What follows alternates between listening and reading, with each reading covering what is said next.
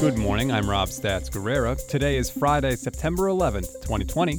Here's what's happening with your San Francisco 49ers. It was a bit of a good news, bad news situation for the 49ers on Thursday. The good news is that wide receiver Brandon Aiyuk was back on the practice field for the first time since injuring his hamstring last month. The bad news is that fellow wideout Deebo Samuel did not join him. Deebo's lack of participation in practice this week makes it very unlikely that he plays on Sunday.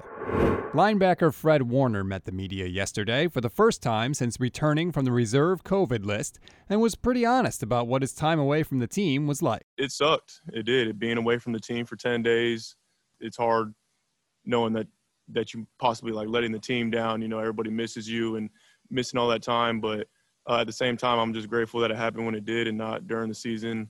Um, you know, being back at the time that I'm that I am able to get going for week one. That's a blessing, but um, yeah, it, it wasn't uh, wasn't a fun process. Warner may be a key player every week, but especially this week facing a mobile quarterback like Kyler Murray. Speaking of Kyler Murray, Nick Bosa told the media on Wednesday that the team has a good plan to slow him down, something they couldn't do last year in either game they played. Dee Ford was asked why the Cardinals had so much success last year and why this year will be different. We played Arizona on a short week the first time. So it was pretty tough to make the adjustments. And, you know, we put a lot on Fred and Kwon's uh, shoulders. So we simplified things so we could play fast because when we play fast as a defense, no one can stop us, and you're definitely not going to outrun us. We're going to hear a little more from Dee Ford later that you definitely won't want to miss.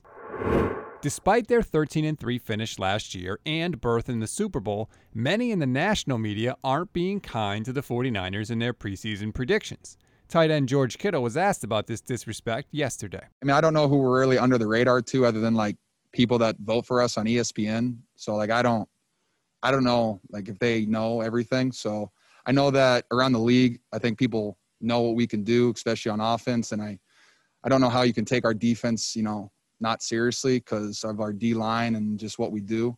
So um, I don't think anyone I don't think anyone in the league um, you know is underestimating us, and so we have to play at a high level every single week. That's the right thing to say. But if you think the team hasn't noticed the disrespect they're getting from the national media, you're crazy.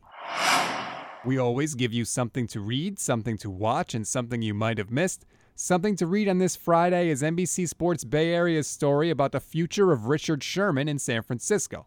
Sherman has no agent and is a free agent after the season, but plainly stated whether he'd like to return to the 49ers next year. Something to watch the air quality in California. It continues to be an issue due to the wildfires and could affect Sunday's game. According to the Mercury News, only an air quality index of over 200 will impact the game, but the NFL has said it is monitoring the situation and will step in if necessary.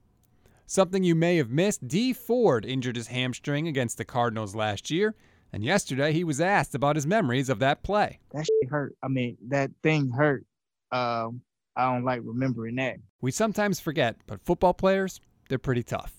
That's going to do it for this edition of Stats and Eggs. Look out for a special edition of the Niners Nation podcast coming later today. Kyle Posey is going to sit down with former 49ers tight end Vernon Davis. I'm Rob Stats Guerrera. We'll recap a 49ers win on Monday.